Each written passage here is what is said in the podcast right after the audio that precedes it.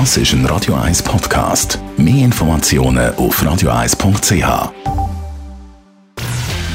Roger gegen Markus. Zwei Standpunkte, zwei Meinungen, zwei Welten. Roger Schawinski gegen Markus Somm. Exklusiv auf Radio 1. Präsentiert von Bisnode. Ihrem Anbieter für Wirtschaftsinformationen. Links, rechts oder Mitte. Mit Smart Data and Analytics von Bisnode liegen Sie immer richtig. www.bisnode.ch Roger gegen Markus an diesem Montag. Wir haben drei Themen. Medienkrise und Staatshilfe, Corona in der Schweiz und der Trump nach seiner schlimmsten Woche. Fangen wir an mit der Medienkrise. Die SRG hat den Abbau von 250 Leuten angekündigt, also Bad News. Obwohl man über 1 Milliarde an Gebühren bekommt. Morgen soll Nathalie Wappler konkrete Infos geben. Dabei weiss man, die Stimmung ist bei SRF sehr schlecht. Redaktoren rebellieren. Das ist unüblich, aber offenbar die neuen Systeme funktionieren nicht. Man schafft dort nicht mehr für eine Sendung, sondern innerhalb von Fachredaktionen. Und das braucht dann viel Koordination. Das heisst, viele Chefs, wenig Indianer.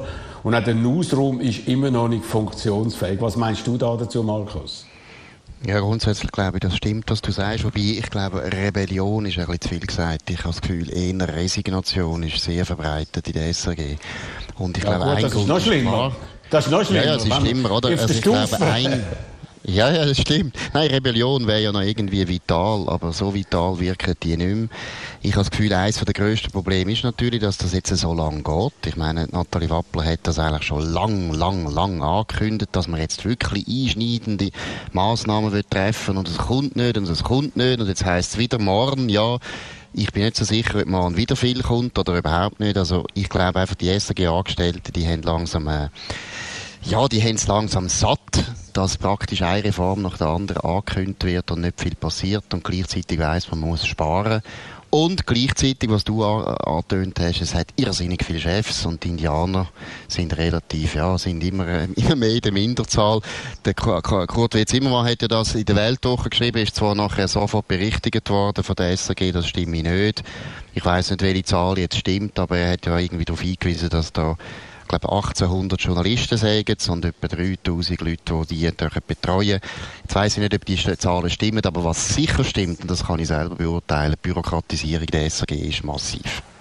Genau, und Nathalie Wappler ist jetzt anderthalb Jahre im Amt. Keine grosse kreative Ideen sind gekommen. Klar, natürlich unter dem Deckmantel den Sparmaßnahmen kann man alles äh, verstecken kann man sagen, ja, da können wir halt nichts Neues machen, aber bis jetzt ist überhaupt nichts gekommen.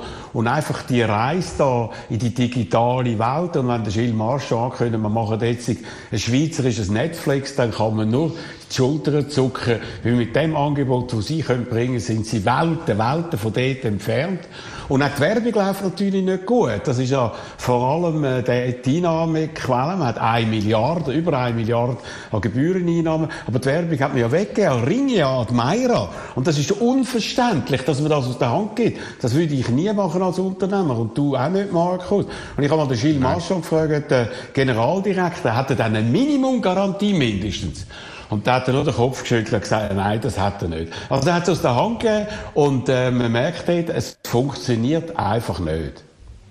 Wobei ich glaube, das liegt jetzt nicht einmal an die Meira, sondern ich habe das Gefühl, die SAG hat im Prinzip wie aufgegeben, dass sie überhaupt Werbung noch machen wollen. Ich habe das Gefühl, die haben sich schon darauf eingestellt, dass jetzt einfach die Werbeflaute, die wird ewig sein und sie werden das Geld einfach in Bern holen. Also ich meine, in der Corona-Krise, dass die SRG sofort wieder in Bern Geld bekommen hat. Ich glaube sowieso, das ist eigentlich das wichtigste Kennzeichen jetzt von der SRG. Und Nathalie Wappler, glaube ich, hat eine wahnsinnig gute Nase für das. Politik ist wahnsinnig wichtig und die SRG muss einfach den Politikern gefallen. Das ist jetzt im Prinzip die wichtigste Kundschaft und das merkt man dem Programm an. Man merkt es auch den Sparmaßnahmen an, wo eigentlich keine sind, wo nicht das Unternehmen fitter wird, sondern wo eigentlich immer wieder angekündigt wird, aber nachher nichts passiert und dann wird man Bern aufheben, dann ist das wieder nicht gut, weil Politiker das nicht wollen. Ich glaube, wir werden jetzt nur noch beobachten in den nächsten paar Jahren, wie einfach Nathalie Wappler immer schaut, dass Politiker zufrieden sind und die sind zufrieden, wenn die SRG brav berichten und sonst Werbung, Markt, äh, unternehmerisches Denken, das ist, glaube ich, gar nicht mehr vorgesehen, das wollen sie gar nicht mehr unbedingt. Aber ich glaube, die Richtung, die Sie ja angedeutet haben, wo Sie hingehen, ins Internet, mit irgendwelchen Filmen, Comedies auf YouTube und so die Jungen zu gönnen, an das glaubt ja niemand. Das glaubt man auch nicht intern, das glaubt man auch nicht äh, in Bern. Das ist irgendwie so eine Attitüde, um sich modern zu geben. Aber für mich ist das eigentlich eher eine Art Verzweiflung. Aber reden wir doch noch über die Presse. Auch dort will man ja jetzt Staatsgelder. Man hat sich immer dagegen gewehrt, hat unabhängig bleiben, hat nur gesagt, indirekte Staatsförderung ja, zum Beispiel Rabatt bei der Verteilung über Post. Jetzt keine Zurückhaltung mehr, indirekt oder direkt. Es ist sowieso eine künstliche Training, alles geht in die gleiche Klasse. Kasse. Du bist ja mal, glaube ich, im Verband Schweizer Presse Vizepräsident gewesen. Das ist so euer Credo gewesen. Wir wollen kein Geld, kein Geld vom Staat. Und jetzt plötzlich ist alles anders. Ja gut, also Vizepräsident ist der Peter Wanner gewesen. So wichtig ist die Basel Zeitung auch wieder nicht gewesen. und so viel haben wir auch nicht zahlt an Mitgliederbeiträgen, obwohl wir natürlich wahnsinnig Geld verdient haben, natürlich selbstverständlich. Nein, aber du hast völlig recht. Ich habe das auch immer unterstützt, die indirekte Presseförderung mit dem Argument, solange die Post staatlich ist und wir nicht wissen, was für Preise die uns verrechnen, finde ich es nur recht, wenn wir da Druck machen, dass die Post muss uns bessere Preise anliefern und so ist das dort über Subventionen im Prinzip nachher gerechtfertigt gewesen. Aber jetzt, Aber jetzt ist ja ganz ja, anders. Ich, ist eindeutig anders. Ja, es ist ja, TX Media, also. wo noch das Jahr 32 Millionen an Dividenden ausgezahlt hat, wo die Leute abgebaut werden. In der NZZ hat Herr Guyer gesagt, der Chefredakteur der NZZ, bei den Abo-Einnahmen sind wir aus dem Tal der Tränen rausgekommen. Und gleichzeitig will man die Hand aufmachen. Das ist also schon seltsam. Wobei in der Medienverband ist wahnsinnig uneinig jetzt. Das ist auch typisch, oder? Sobald der Staat nämlich Subventionen in Aussicht stellt, können sich natürlich die Leute im Verband nachher nur noch mit sich selber beschäftigen und verstritten. Es gibt einige, das sind vor allem die Kleinen, die jetzt unbedingt Online-Gelder wollen. Es gibt ganz grosse, die eher nach wie vor skeptisch sind, aber es ist eine riesige Uneinigkeit. Die können nicht mehr für Sie haben jetzt einen Streit, weil Ringier natürlich aus meiner Sicht eigentlich zu Recht gewisse Zeitschriften auch will, in die indirekte Presse Förderung rein tun. Nein, das ist ja eigentlich, ich meine, schau, es wird immer willkürlicher. Wenn du mal anfängst zu subventionieren, gibt es nur noch Ungerechtigkeiten. Deshalb bin ich grundsätzlich gegen staatliche Unterstützung für Medien, ganz grundsätzlich. Und ich sage es jetzt on the record, wenn ich ein neues Medium mache, und das sieht dann auch aus, wir nehmen nie auch nur einen Rappen von dem Staat. Das ist nicht nötig, das wollen wir nicht. Das, das müssen wir aufhören als Journalisten, weil als Journalisten kannst du den Staat nicht kritisieren, wenn du gleichzeitig finanziert wirst vom Staat. Also, das ist also... Gell, das stimmt, Roger, jetzt musst du aber schon sagen, das ist also gut. natürlich das besonders locker kann machen will, er selber ja keine Gelder will bekommen, auch keine überkommt. aber jetzt wollen wir mal schauen, wie es dort... Reden wir über Corona in der Schweiz, du bist immer Genau. Du bist ein, ein grosser Corona-Kritiker gewesen. Wir reden über das seit mehr als einem halben Jahr. Jetzt ist Positivitätsrate äh, ist über 6 Prozent über das Wochenende, über die 5 Prozent kritische Grenzen rausgekommen. Und der Herbst ist erst am Anfang. Clubs in Zürich sind immer noch offen, obwohl es mehrere Fälle gegeben hat. Und da fragt man sich, muss das sein? In Paris gehen sogar Bars zu, nicht nur Clubs. Wir haben Eishockey und Fußball mit vielen Zuschauern, wo es sonst noch nirgends gibt. Unglaublich viel Druck aus der Wirtschaft. Kommt das gut, jetzt wo der Herbst losgeht? Ich habe da ein mulmiges Gefühl, Markus. Ja gut, ich würde jetzt einfach mal ein bisschen schauen wie es kommt, oder? Also ich finde das mit den Clubs, da finde ich auch, äh, könnte man vielleicht mehr machen, vielleicht wirklich mal zumachen, könnte sein. Gleichzeitig finde ich das Argument halt von der Wirtschaft, das ist eines der stärksten Argumente und ich bleibe dabei, solange wir nur steigende Fallzahlen haben, aber nicht steigende Hospitalisierungen, geschweige denn steigende Todesfälle, ist es noch nicht so ein Problem. Da kann man eher ja, sagen, dann gut, ist es dann mehr Leute infiziert. Ja, vielleicht, aber das sagen wir jetzt auch schon seit ein paar Wochen. Haben sie jetzt immer gesagt, ja. ja, das ist dann vielleicht Sport. Ich meine, seit drei Monaten haben wir steigende Infektionszahlen. Die Hospitalisierungen haben überhaupt nicht zugenommen, Todesfälle auch nicht. Ich, ehrlich gesagt, habe den Eindruck, äh, es ist nicht so schlimm. Ich finde, wir können gut. da noch ein bisschen ausprobieren. Wir haben da noch ein bisschen mehr Zeit. Und ähm, ich finde es gut, dass Veranstaltungen wieder anfangen. Und wenn das nachher wieder aus dem Ruder läuft, kann man ja sehr schnell wieder äh, die Lockerungen zurücknehmen. Also, hohe Zahlen in Frankreich, in Spanien. Angela Merkel warnt vor 19.000 Ansteckungen pro Tag, äh, pro Tag, jawohl, bis Ende Jahr. Und sie ist Physikerin, muss das also ernst nehmen? Oder ist das wieder Panik machen, würde Markus Somm sagen, nach dem, was wir alles gelernt und erlebt haben? Aber Roger, ich finde es einfach komisch, dass die immer noch von den Ansteckungen zahlen, äh, reden. Am Anfang, ich wiederhole mich, haben sie immer gesagt, das Entscheidende ist, dass unsere Hospitalisierungen nicht zu fest zunehmen, weil sonst ist das Gesundheitswesen am Anschlag. Und das finde ich sehr rational und das stimmt.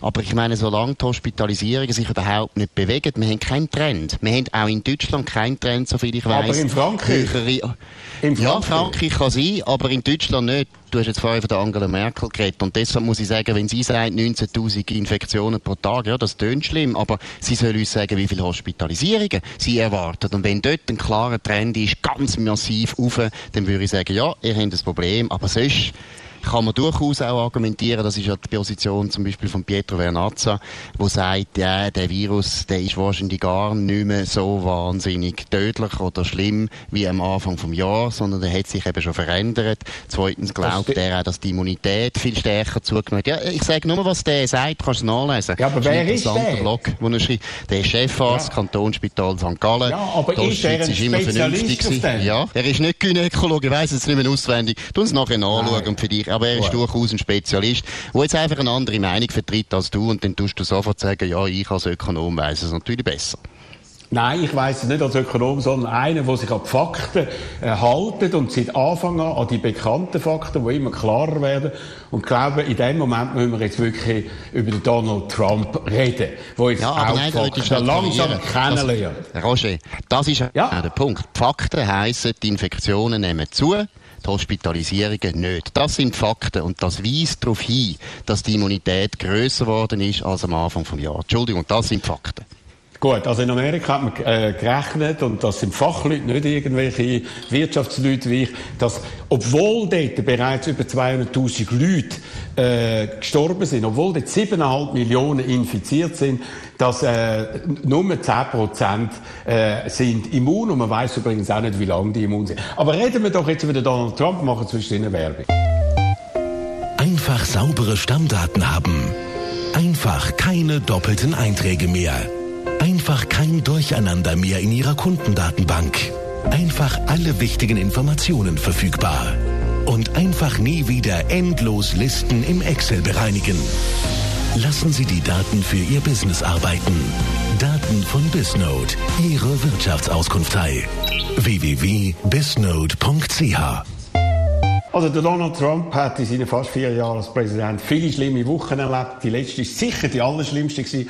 Am Montag ist herausgekommen, dass er während Jahren keine Steuern gezahlt hat, keine Bundessteuern und dann in zwei Jahren gerade noch 750 Dollar. Am Dienstag ist die Debatte gekommen mit dem Joe Biden, wo von allen Leuten, die das angeschaut haben, einigermaßen neutral oder offen als desaströs beurteilt worden ist. Und dann ist herausgekommen, dass er sich angesteckt hat mit Corona, aber nicht nur er, sondern auch sein Umfeld, seine engsten Leute. Und da frage ich dich jetzt, Markus Somm, wie hast du darauf reagiert? Ja, nicht so euphorisch wie du. ah. Nein, grundsätzlich, grundsätzlich, grundsätzlich ist ja, grundsätzlich ist ja so, dass beim Donald Trump alle zwei Tage sich die ganze Weltlage wieder ändert. Von dem her ist es noch schwierig zu sagen. Ich meine, das mit den Steuern, äh, würde man jetzt sagen, ja, das ist eigentlich tödlich. So eine Auskunft ist nicht gut für einen Politiker. Jetzt redet fast kein Mensch mehr darüber. Die Debatte, äh, gebe ich dir recht, ein Desaster, aber für beide, für die beiden auch, für beide Katastrophe gewesen. Und Nein, nachher, für, ihn, für, den beiden ist, für den beiden ist es weniger schlimm, weil er nicht gerade um, äh, nicht umgekehrt ist irgendwo, weil er belastet ist. Der Trump hat sehr viele Fehler gemacht, hat eben, hätte natürlich den beiden sollen reden lassen, weil der beiden kann ja eigentlich keine drei zusammenhängende Sätze mehr sagen, das ist er nicht mehr in der Lage. Aber das hat die Leute gar nicht gemerkt, weil der Trump hat die ganze Zeit unter, unterbrochen. Aber, wie gesagt, Nein, aber Corona Moment, ist jetzt wieder Moment, eine Überraschung, Moment. wieder eine Überraschung. Nein, komm, ja, Moment. bleiben wir doch rasch bei der Debatte, bleiben wir rasch bei der Debatte. Da hast du immer gesagt, ich kann keine drei Sätze sagen und das hat auch der Trump immer gesagt. Jetzt hat man gemerkt, das stimmt überhaupt nicht. Er Hat es viel besser gemacht, hat die Kamera reingekriegt und hat vor allem gegenüber den Frauen als gewalttätiger Mann, Mensch und Mann gewirkt. Einer, wo man weiß oder äh, wo ja viele Frauen sagen, der hätte sie vergewaltigt, wo das in sich hinein genau das hat er gezeigt. Und die weißen Frauen sind eigentlich verantwortlich für seine Wahl seit 2016, haben die Mehrheit, das stimmt, jetzt zu zwei Drittel sind sie gegen ihn, wie sie ihn jetzt Statistik erkennt haben, ebenso wie die über 65-Jährigen, die sagen, oh nein, der nicht. Und äh, das Ganze hat sich dann wirklich zu einem Desaster ausgeweitet. Und äh, nur weil du sagst, beide haben es schlecht gemacht, sogar seine engsten Freunde, der Mitch McConnell, der Mehrheitsführer im Senat, oder Marco Rubio, sind entsetzt gewesen, dass er sich nicht von den äh, Proud Boys, das ist so eine Gruppe von rechtsextremen weißen Nationalisten gelöst hat und haben sich von ihm distanziert, weil sie jetzt Angst haben, äh, Markus, dass das nicht nur der Trump wird verwünschen, von dem geht man aus, sondern dass die ganze republikanische Partei zerstört wird. Ja, gut. Das haben wir jetzt auch schon seit vier Jahren gehört. Also erstens, ich habe nicht gesagt, der Trump hat es gut gemacht. Im Gegenteil, es war ein Desaster, gewesen, Katastrophe. Sollte nicht noch einmal wiederholen, auf jeden Fall. Aber der Biden hat es eben auch nicht gut gemacht. Der Biden ist wahnsinnig nasty gewesen. Der Biden ist also wahnsinnig aggressiv übergekommen. Er ist unglaublich unverschämt gewesen. Er hat es jetzt eigentlich am Freitag wieder gut gemacht, wie er nämlich reagiert hat auf die Corona-Erkrankung, hat er ein bisschen wieder Stil gezeigt. Aber ich meine, am Dienstag ist der genauso stillos und unverschämt und unanständig gewesen wie der Trump. Und von dem her hast du dann einfach gefunden, hey, das sind zwei wahnsinnige alte Männer, die einfach Kopfverdecker sich die ganze Zeit beschimpfen und reinreden. Und, also es ist so grauenhaft gewesen, dass es für beide nicht gut war. Und noch eines, der beiden, der hat wahnsinnig Mühe, länger zu reden und der Trump ist ein Idiot gewesen, dass er nicht dann einfach reden lassen hat und äh, er gezeigt hat, dass einfach der, der Biden eigentlich inhaltlich wahnsinnig links geworden ist. Nicht selber ist er links geworden, aber er tut sich praktisch überhaupt nicht mehr distanzieren von der Linken. Ich meine, er geht auf keine richtige Frage ein. Die wichtige Frage zum Beispiel, tun sie den Supreme Court ausbauen oder nicht, falls jetzt äh, der Supreme Court neu besetzt wird, noch vom Trump und so weiter, hat er nie, nie beantwortet. Er weicht immer aus und der Trump hat es ihm wahnsinnig leicht gemacht, das Ausweichen, weil er ihn immer unterbrochen hat. Aber also gut, Punkt, ich muss jetzt einfach mal kurz unterbrechen. Nein, nein, ja. Moment, Moment. Jetzt halten wir keine Rede da, oder? Ich habe dich jetzt lange reden. Stimmt natürlich. Du, ja, du tust du die Rede halten, gut. Nein, nein, es ist eine Art äh, Debatte, wo beide können etwas sagen Du hast jetzt etwa, ich würde sagen, 80 Sekunden lang ununterbrochen geredet.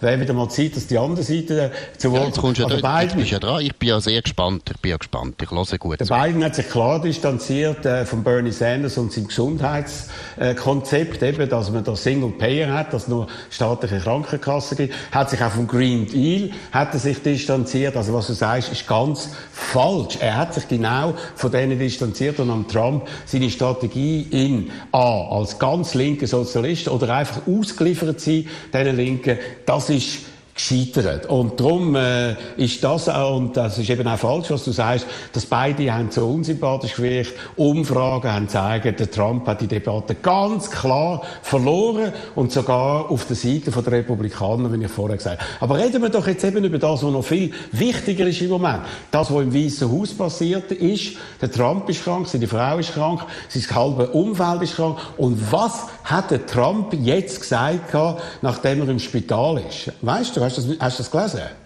Er hat schon viel gesagt. Was zum Beispiel? An was denkst du jetzt? was nicht, er gesagt was hat? Er hat gesagt, ja, ja This is the real school. I get it. Jetzt habe ich Corona verstanden. Also erst jetzt, nach sieben Monaten, nachdem er es selber erlitten hat, hat er es langsam begriffen. Vorher hat er gesagt, es geht weg wie Magic. Es sind nur 15 Leute infiziert. Wir müssen uns nicht darum kümmern. Und jetzt plötzlich hat er es begriffen. Das ist einfach einer, der sich nicht äh, abstützt auf Wissenschaft, auf seine eigenen Wissenschaftler. Und jetzt, wo er im Spital ist, wo er zweimal hat müssen, an Sauerstoffmaske gehen, wo zusammengekehrt ist, sein Sauerstoffsystem, wo er äh, hohes Fieber hatte. Jetzt hat er es begriffen, nachdem 210.000 Amerikaner tot sind. Ja gut, Roger, das ist jetzt eine Karikatur. Erstens einmal, und das stimmt, der Trump hat unterschiedliche Sachen gesagt zu Corona. Er hat zum Beispiel, über das haben wir etwa, glaub, vor drei Wochen, das ist auch so ein riesen Skandal gewesen, wo der Woodward herausgefunden hat, dass nämlich der Trump dem Woodward selber gegenüber gesagt hat, das ist sehr eine ernsthafte Krankheit.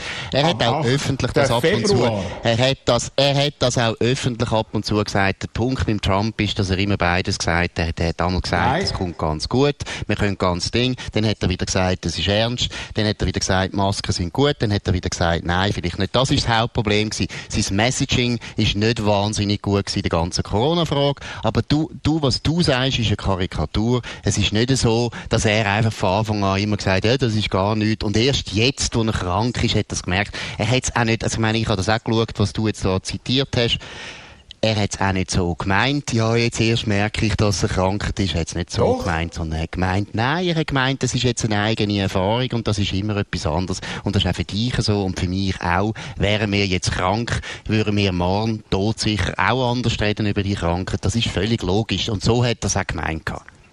Gut, aber er ist Präsident von Amerika und hätte müssen seine Leute beschützen. Und jetzt hat er, er ist ja 74, hat viele Risiken, Alter, männlich, Übergewicht, Cholesterin, Herzproblem. Mehr weiß man eigentlich nicht. Aber die Wahrscheinlichkeit äh, mit dem Befund ist, dass er wirklich ernsthaft krank werden kann, hat er schon in den ersten Tag gezeigt. Man hat ihm ganz starke Medikamente geben, die nur Leute bekommen, die stark äh, erkrankt sind. Nicht nur so locker, wie es am Anfang geheißen hat, es geht alles wunderbar. Es ist ja gelogen worden von Anfang an. Sie haben sich immer wieder müssen dementieren. Auch die Ärzte haben sich müssen dementieren, weil die Wahrscheinlichkeit, dass das, was aus dem Weißen Haus kommt, gelogen ist, ist einfach groß. Und die Frage ist natürlich jetzt, kann man dem überhaupt Stimmen geben? Weil man weiß nicht, das Risiko, dass der schwer erkrankt oder mit dem Befund auch sterben kann, ist im Prozent gerechnet recht hoch. Und das ist jetzt vier Wochen vor der Wahl. Also erstens einmal wissen wir ja nicht, wie, wie lange das der Biden noch gesund ist. Könnte ja auch noch passieren, dass oh, der Corona überkommt. Und dann weiss ich oh nicht, ob du so würdest reden. Nein, dann weiss ich nicht, ob du auch so würdest reden. Schau, beim Trump ist bei dir immer alles anders. Erstens einmal ist es vollkommen Was? normal, dass wenn der Präsident ins Krankenhaus geht, dass du zum Teil Ärzte hast, die sagen, ja, wir sind optimistisch, es geht gut und so weiter. Und dann hast du wieder andere, die sagen, ja, wir wissen nicht. Also hey, Entschuldigung, das ist relativ normal. Ist ja beim Boris Johnson so gewesen, haben wir nicht genau gewusst, erst, wie ernst ist es nicht. Sie wissen es wahrscheinlich zum Teil nicht einmal selber. Wenn du schaust, wie du, wenn man sieht, wie der Trump auftreten ist, äh, die Sachen, die er gesagt hat, jetzt aus dem, aus dem Krankenhaus, man hat dort nicht den Eindruck, er ist wahnsinnig krank. Gleichzeitig hast du auch recht, äh, sie hat sehr starke Mittel bekommen, die darauf hinweisen, das ist ernster. Aber dass du, weißt, das finde ich komisch, dass du noch einmal sagst, ja, da wird gelogen und gelogen. Entschuldigung, es ist ja. nicht der Kreml. Es ist immer noch, es ist immer doch, noch eine von der grössten Demokratien von dem. Nein, das ist eben deine Fantasie, die du so gern hättest, dass seit drei Jahren, vier Jahren, du im Verein mit sehr vielen Medien in Amerika die ganze Zeit behaupten, ah, das ist einer ein Stalin, das ist eine Diktatur, das ist alles nicht mehr so, wie es früher war. Das ist einfach Bullshit. Also, ich habe nie gesagt, es ist Stalin, es ist auch keine Diktatur, aber das gelogen wird, so wie man es kennt aus Sowjetzeiten, wo über den Krankheitszustand oder den Gesundheitszustand von diesen Chefen, von diesen Führern dort informiert wurde, so ist es jetzt ähnlich und sie haben sich auch müssen auch dann korrigieren, das ist ganz klar. Und das heisst übrigens, er sollte heute aus dem Spital gehen. Gestern Abend ist dann noch umgefahren im Auto, hat dann andere Leute noch gefährdet, seine eigenen Sicherheitsleute. Und man hat das Gefühl, er sagt der Arzt, wie er krank, wie er krank ist, er der Präsident ist. Und man weiß, nach sieben bis zwölf Tagen äh, kommen die ersten schlimmen Tage. Und ich befürchte, wenn er das wirklich durchsetzt, dass er zurückgeht und sagt, ich bin der Wacker, ich bin der Stärkste und der Biden ist der Schwächste und so weiter. Im Gegensatz zu dem Typ, oder, der Sleepy Joe, der nicht einmal drei Sätze kann reden, wie du vorher gesagt hast, bin ich einer, der das überhaupt hat. Das könnte noch ganz böse enden. Und ich hoffe es nicht. Ich hoffe es nicht. Ich hoffe, dass man das wirklich seriös angeht. Aber ich sage nochmal, und die Frage hast du nicht beantwortet, äh, wie ist es, wenn man jetzt dem soll die Stimme geben für die nächsten vier Jahre, wenn man jetzt sieht, wie der Gesundheitszustand ist? Ja gut, dann ist es nicht anders als bei den Demokraten. Bei den Demokraten rechnet niemand damit, dass der Joe Biden eine zweite Amtszeit macht. Das ist sowieso klar. Und zweitens gibt es sehr viele Leute, die damit rechnen, dass in zwei Jahren äh, Harris übernimmt. Das wäre beim Trump in dem Fall auch so. Da haben wir den Mike Pence. Und den Mike Pence finde ich ganz einen anständigen, konservativen ein Typ, der finde ich gar kein Unglück, wenn der Präsident werden wäre 400.000 Mal besser als Harris. Also von dem her bin ich da ehrlich, ehrlich gesagt, das wäre jetzt nicht so schlimm. Gut, also brechen wir ab. Unsere Zeit ist abgelaufen. Ich nehme jetzt einfach zur Kenntnis, dass du auf meine Frage auch beim dritten Mal nicht geantwortet hast. Wieso? Weil es geht nicht um die nächsten zwei sag Jahre. Das, sag, sagst. Ja, es geht darum, ob er die Krankheit jetzt überhaupt. Was? Ja. Ja, aber ja, jetzt... Aber du weißt, deshalb ist ja das ein ab, Ticket, du weißt immer, du kannst als Wähler selber entscheiden, ob du jetzt findest, der ist noch fit oder nicht. Das ist ja bei beiden genau das Gleiche. Du weißt bei beiden relativ alten Herren nicht, ob sie Kopfendeckel noch genug gesund sind für das Amt. Das ist bei beiden Ma jetzt Meinung der Fall. Nein, die Republikaner haben sich total sorglos und unverantwortlich benommen, vor allem dort, äh, bei der Amy Barrett, äh, wo sie da ins Weiße Haus geführt worden ist. Dann hat es noch einen Empfang gegeben. X Leute sind angesteckt worden, die haben alle die Vorsichtsmaßnahmen nicht beachtet und Demokraten, über, du, über die du dich seit Jahren lustig machst, das sind absolute Losers, die sind nicht angesteckt, weil sie sich richtig mhm. verhalten haben. Das ja. ist der Unterschied. Und Aha, darum wählt man jetzt... Die ganze Familie Cuomo, die Jetzt, jetzt, Oder ja gut, das ist im Ab ja, das war im März, gewesen, wo man es noch nicht so Entschuldigung, das ist Blödsinn, Roger. Das, ja. das Virus sagt nicht, du bist Demokrat und deshalb bist du ein Lieber und du wirst nicht angesteckt. Das ist doch, Nein, das ist doch absurd. Aber, aber, das Virus geht darauf ein, Eben, das hat nicht so viel mit Verhalten zu tun. Macht. Aber du hast ja die Fotos, die Bilder hast du ja gesehen da, von dem äh, Weißen Haus-Event im Rose Garden und so. Mhm. Und du hast gesehen, wer alles angesteckt wurde, inklusive Kellyanne Conway, die langjährige Beraterin, wo ja der Begriff äh, prägt hat von den alternativen Fakten. Nein, es gibt noch keine alternativen Fakten. Es gibt nur Fakten, wenn man den Virus hat, wird man krank. Und sogar Kellyanne ist jetzt auch krank geworden. Wir müssen jetzt hier abbrechen. Wir reden nächste Woche weiter. Danke vielmals. Ich wünsche, ich muss noch einmal sagen, ich bin ein absoluter Kritiker von Donald Trump, seiner Politik, seinem Verhalten, auch in Sachen Corona. Er wird auch wegen dem nicht gewählt. Er hat jetzt versucht, das einfach auf die Seite zu schieben als grosses Thema mit seinem Verhalten. Er hat das genaue Gegenteil erreicht. Jetzt gibt es eigentlich nur noch ein Thema. Ich glaube, da bist du einverstanden. Aber ich hoffe, dass er das gut übersteht und dass alle, die jetzt da äh, irgendwie befallen sind von dem Virus, da einigermaßen gut rauskommen. Danke vielmals dir, Markus, und alles Gute ja. und bis nächste Woche. Die Radio 1 Morgenshow wirkt nachhaltig und serviert die grünen Minuten. Das ist ein Radio 1 Podcast. Mehr Informationen auf radio1.ch.